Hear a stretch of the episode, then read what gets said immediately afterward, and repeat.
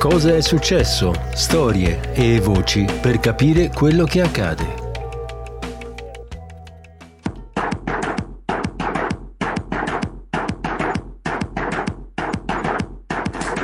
Volevo soltanto chiederle se lei ha paura.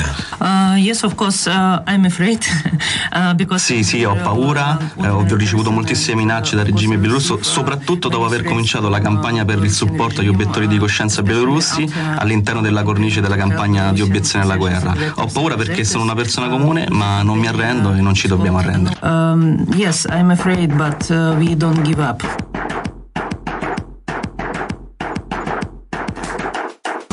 Have arrested WikiLeaks founder Julian, Julian Assange. Assange, the founder Julian of WikiLeaks. Assange's long standoff WikiLeaks founder Julian Assange arrested in London.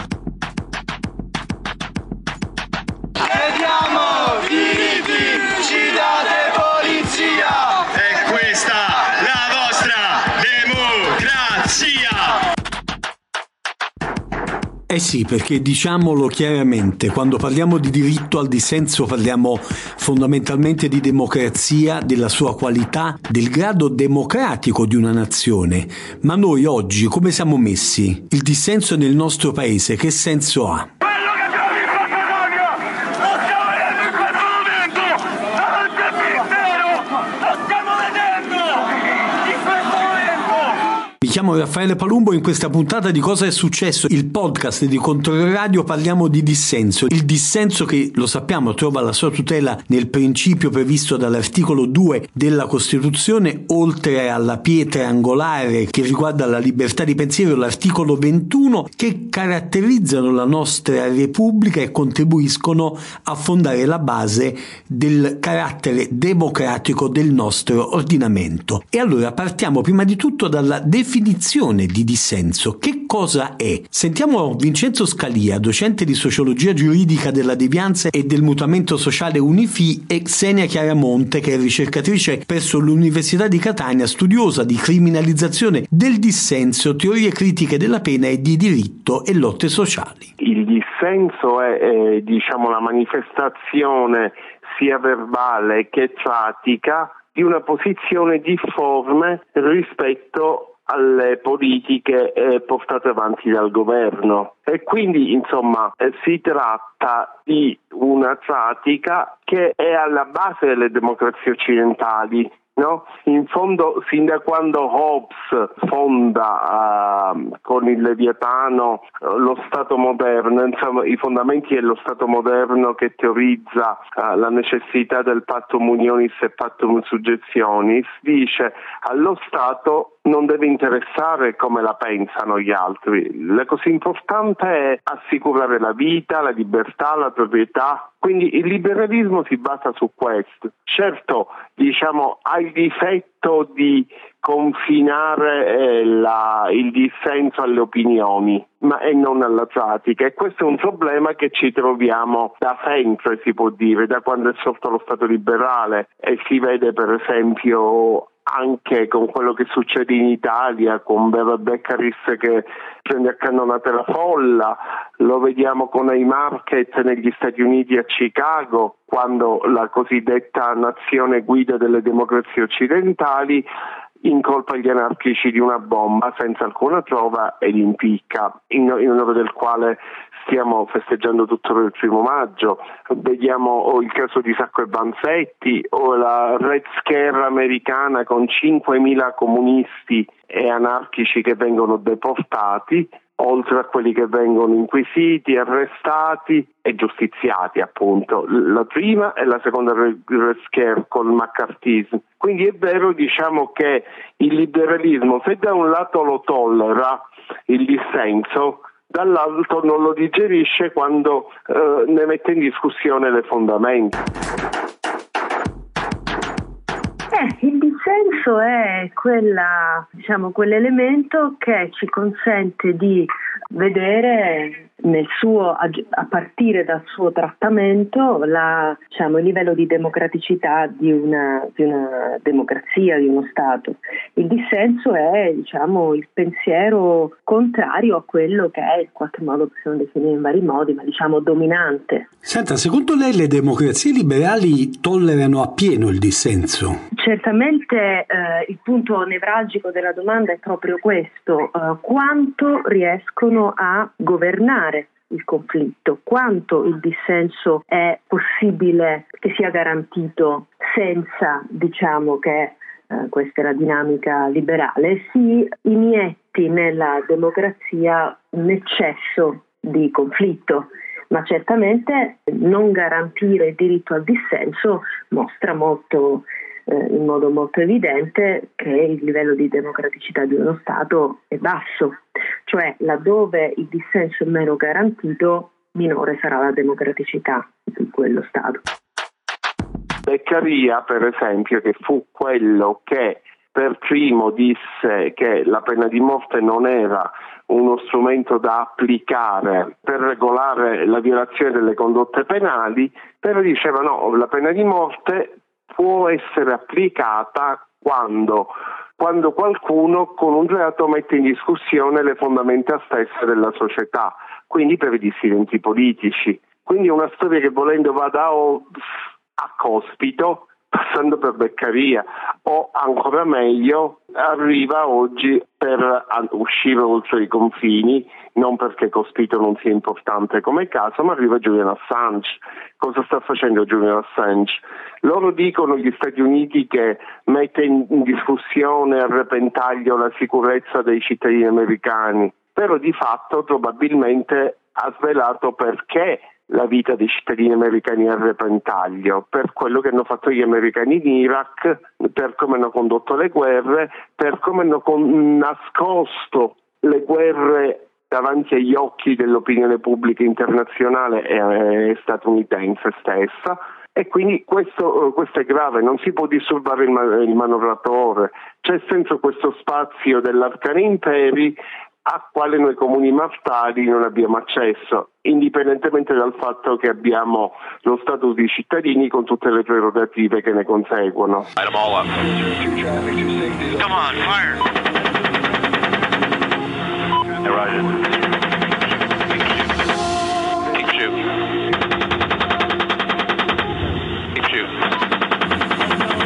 Ma ancora, che cos'è dissenso? La voce che abbiamo sentito all'inizio, con la domanda ma lei ha paura, era la voce di Olga Karac, attivista bielorussa che è stata incarcerata, è stata torturata dal regime di Lukashenko e adesso, mentre è candidata al premio Nobel per la pace per il 2024, vive in esilio a Vilnius, ci diceva io ho paura, ma finché parliamo di regimi illiberali la questione sembra rimanere pacifica. Se parliamo invece di democrazie, come facciamo a distinguere dissenso da dissenso? Che differenza c'è tra un terrapiattista e una persona che protesta contro la guerra? Lo abbiamo chiesto di nuovo a Xenia Chiaramonte. Allora, certamente anche sostenere che la Terra è piatta significa dissentire rispetto a una ragione dominante, ma mentre nel, in quel tipo di eh, ribellismo, chiamiamolo così, c'è uno scontro rispetto all'intera diciamo, comunità scientifica in questo caso, cioè il sottotesto è c'è una grande bugia, state sbagliando tutti e io posseggo la verità. Il dissenso invece dice un'altra cosa, dice non necessariamente, anzi c'è una grande bugia, siete tutti in errore, io dico la verità, ma dice semplicemente da parte mia voglio poter agire dissentendo rispetto a una ragione che voi stabilite essere l'unica possibile ma non crede in, in se stesso il dissenso è pluralista, mentre invece eh, diciamo voler credere nel terrapiattismo di solito non lo è. Senta, com'è stata la qualità del dissenso in Italia, diciamo dalla fine della guerra ad oggi? La qualità non di chi ha dissentito, ma di come la democrazia italiana ha appunto saputo gestire quel negoziato con, mm-hmm. con il conflitto. Interrogata in un libro che nel 2019 è uscito eh, per Mimesis insieme a Dario Fiorentino sul caso 7 aprile. Il caso 7 aprile è eh, simbolicamente, ma appunto non solo, l'inizio di un certo trattamento piuttosto pericoloso del dissenso da parte dello Stato italiano. Per chiarirci, diciamo in breve, 7 aprile del 79 è la data in cui alcuni professori padovani e su tutti il famoso Tony Negri che è venuto da pochissimo a mancare nel dicembre del 2023, eh, vennero arrestati con, un, eh, con, delle evidenze, delle prove eh, diciamo estremamente carenti per non dire nulla, sulla base, nulle, sulla base di un teorema. Non, non mi addentro su questo, ma quel caso è stato probabilmente l'inizio di un trattamento che ci portiamo ancora dietro, quindi un trattamento particolarmente restrittivo nei confronti della libertà di dissentire. Le cose evidentemente sono andate avanti, io mi sono occupata a lungo in particolare del, dei processi a carico degli attivisti Notav. Quello è il caso più recente eh, rispetto al quale si, può, si è potuto vedere come il trattamento riservato ai dissenzienti è stato particolarmente gravoso eh, e, e direi gravemente sproporzionato. Cioè una delle caratteristiche principali attraverso le quali si vede come la libertà di dissentire non è garantita è la sproporzione della risposta punitiva rispetto all'azione criminale.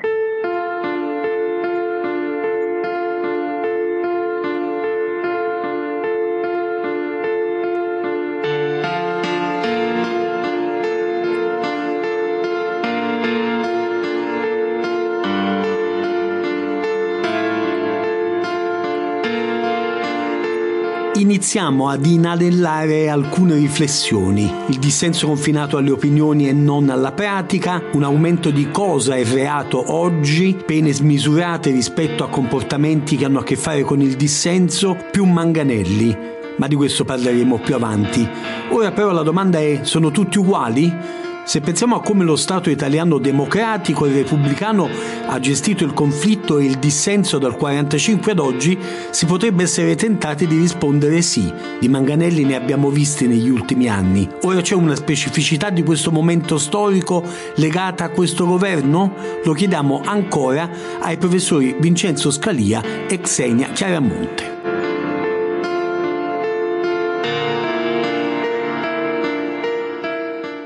Diciamo che eh, questo governo proprio ha fatto della sua cifra qualitativa il non disturbare il manoratore e quindi il tentativo di fare piazza pulita di ogni difformità potenziale effettiva. No, qual è stata uh, la um, business card di presentazione di questo governo? Il decreto anti-rave, un rave che è un, un evento che si è verificato ripetutamente da vent'anni, dove non è mai morto nessuno, dove non si sono mai verificate risse, ma che ha, ha, la connotazione di essere difforme al modo di pensare di essere del governo, di un governo che fa Dio, patria, famiglia e lavoro, diciamo il suo motto. D'altro lato però è dire, eh, è giusto dire che diciamo, delle misure di contenimento del dissenso sono avvenute anche nelle altre coalizioni. No?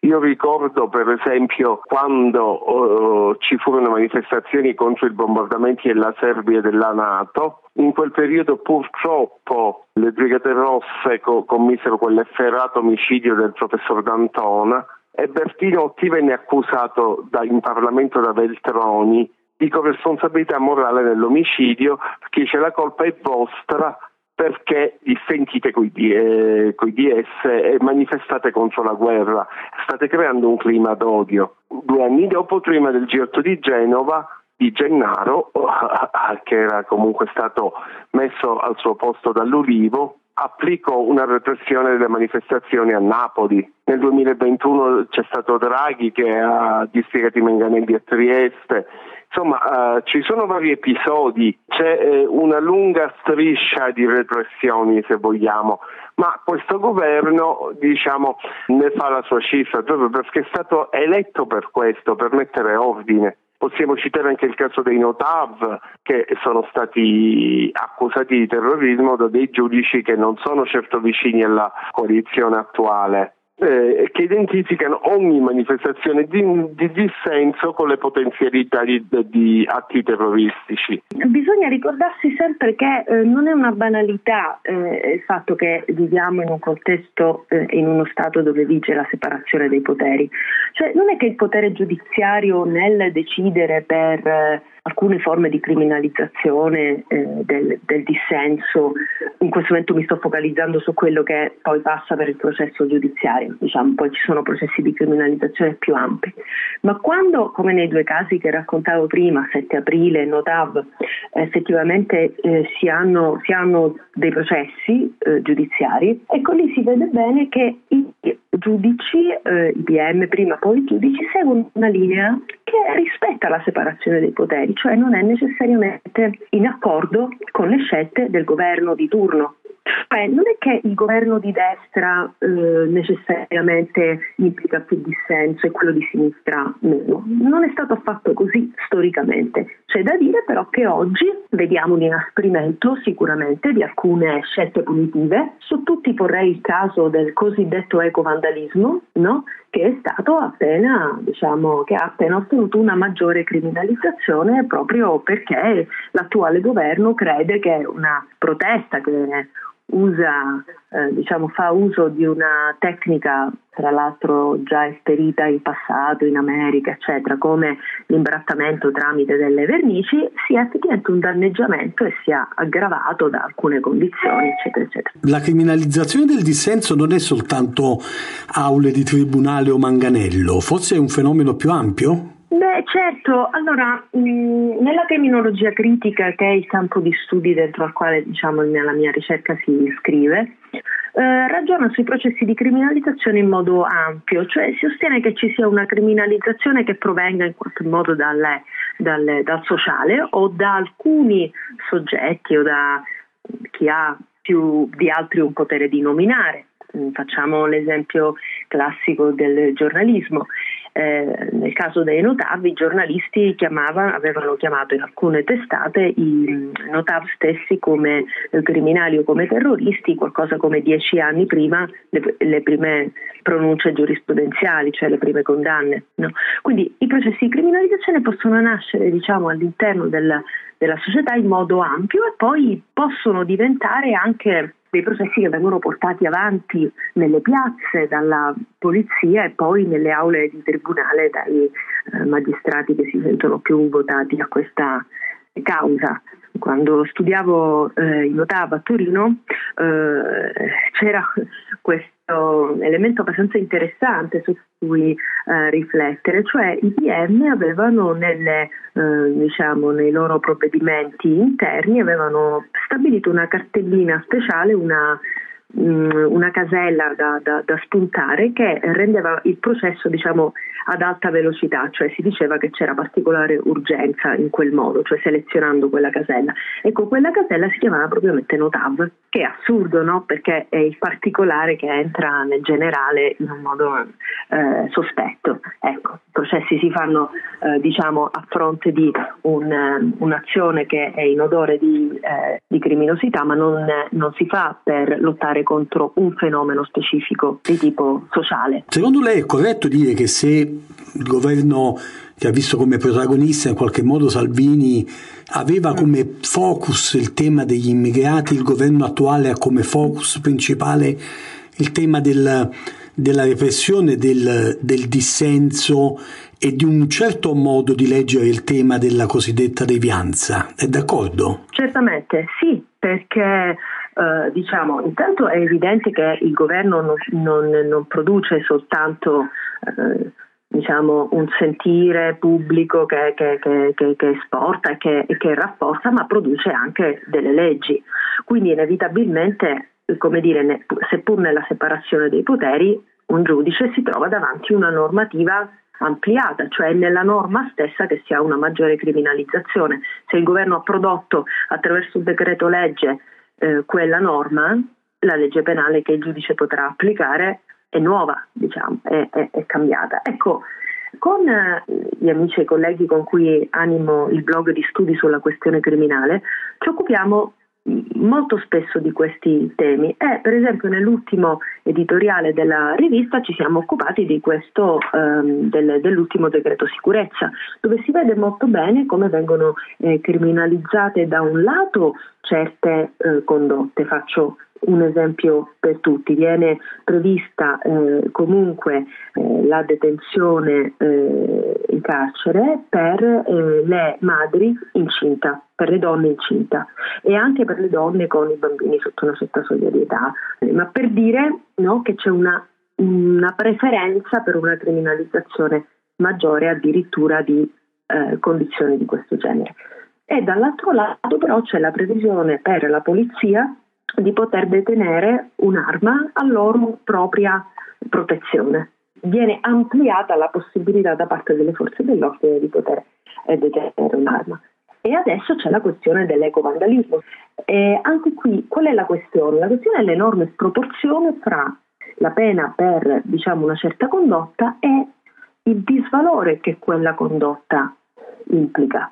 Qui si tratta di considerare degli imbrattamenti con un materiale lavabile, addirittura dalla pioggia, no? quindi non implicando nemmeno alcun tipo di spesa da parte dello Stato per la pulizia, e fare diventare una condotta di questo tipo una condotta che praticamente è assimilabile a, delle, a dei reati di estrema gravità e quindi punite con, eh, con, con forza da parte dello Stato. Quelli lì che ci mangavellavano fino all'altro giorno, io ho ancora le cicatrici di una manifestazione fatta per Lorenzo Panelli e Giuseppe morti in alternanza scuola-lavoro. Qua ci sono i giovani che lottano per la democrazia.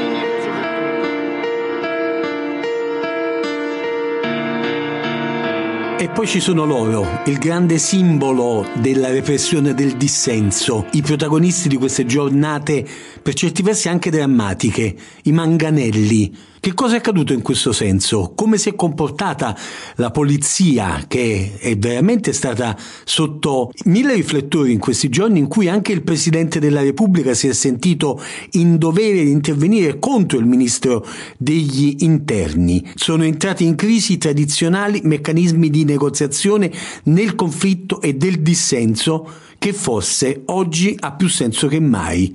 Il nostro ultimo ospite è Giuseppe Campesi, docente al Dipartimento di Scienze Politiche all'Università di Bari, che si occupa proprio di politiche per la sicurezza. La maniera in cui è stata gestita la piazza nel, negli ultimi tempi, eh, no? abbiamo registrato diversi episodi di uso eccessivo, secondo alcuni osservatori, della forza no? nella gestione della piazza, segna perlomeno una crisi dei tradizionali meccanismi di eh, negoziazione no? nella gestione del, dell'ordine pubblico. Tradizionalmente le, le, forze di polizia negoziano la gestione della piazza con gli organizzatori delle, delle manifestazioni e degli eventi. Ecco, perlomeno quello che possiamo registrare è una crisi di questi meccanismi di ne- negoziazione, no? di, di, dialogo con le organizzazioni delle manifestazioni che prevengono eh, poi il ricorso alla, alla, all'uso della forza.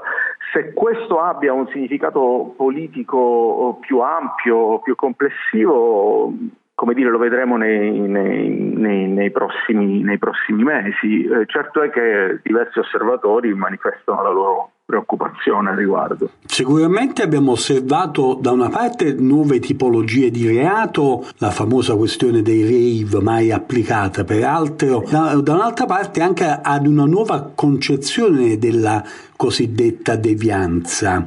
Dai fatti di Caivano a come questo governo guarda ad esempio ai disturbi alimentari. Sicuramente da un lato assistiamo ad una crescente criminalizzazione di eh, forme di devianza, di marginalità sociale, comunque di comportamenti che eh, caratterizzano diciamo, la vita, lo stile di vita di determinate fasce, fasce, sociali.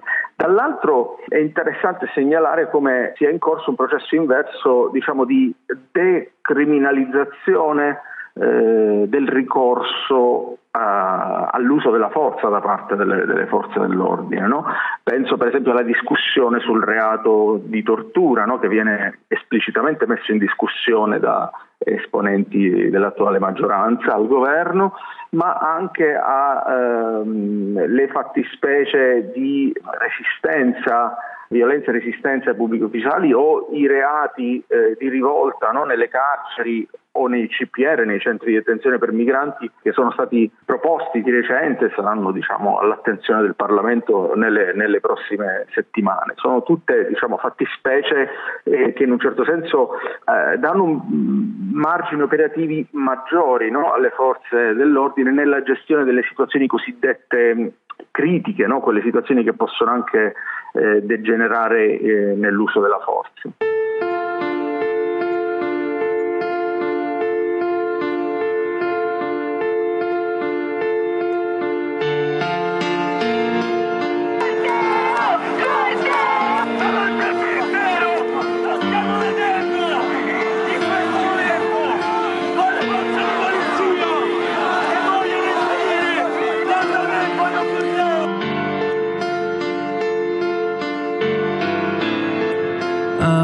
Yes, I'm afraid, but uh, we don't give up.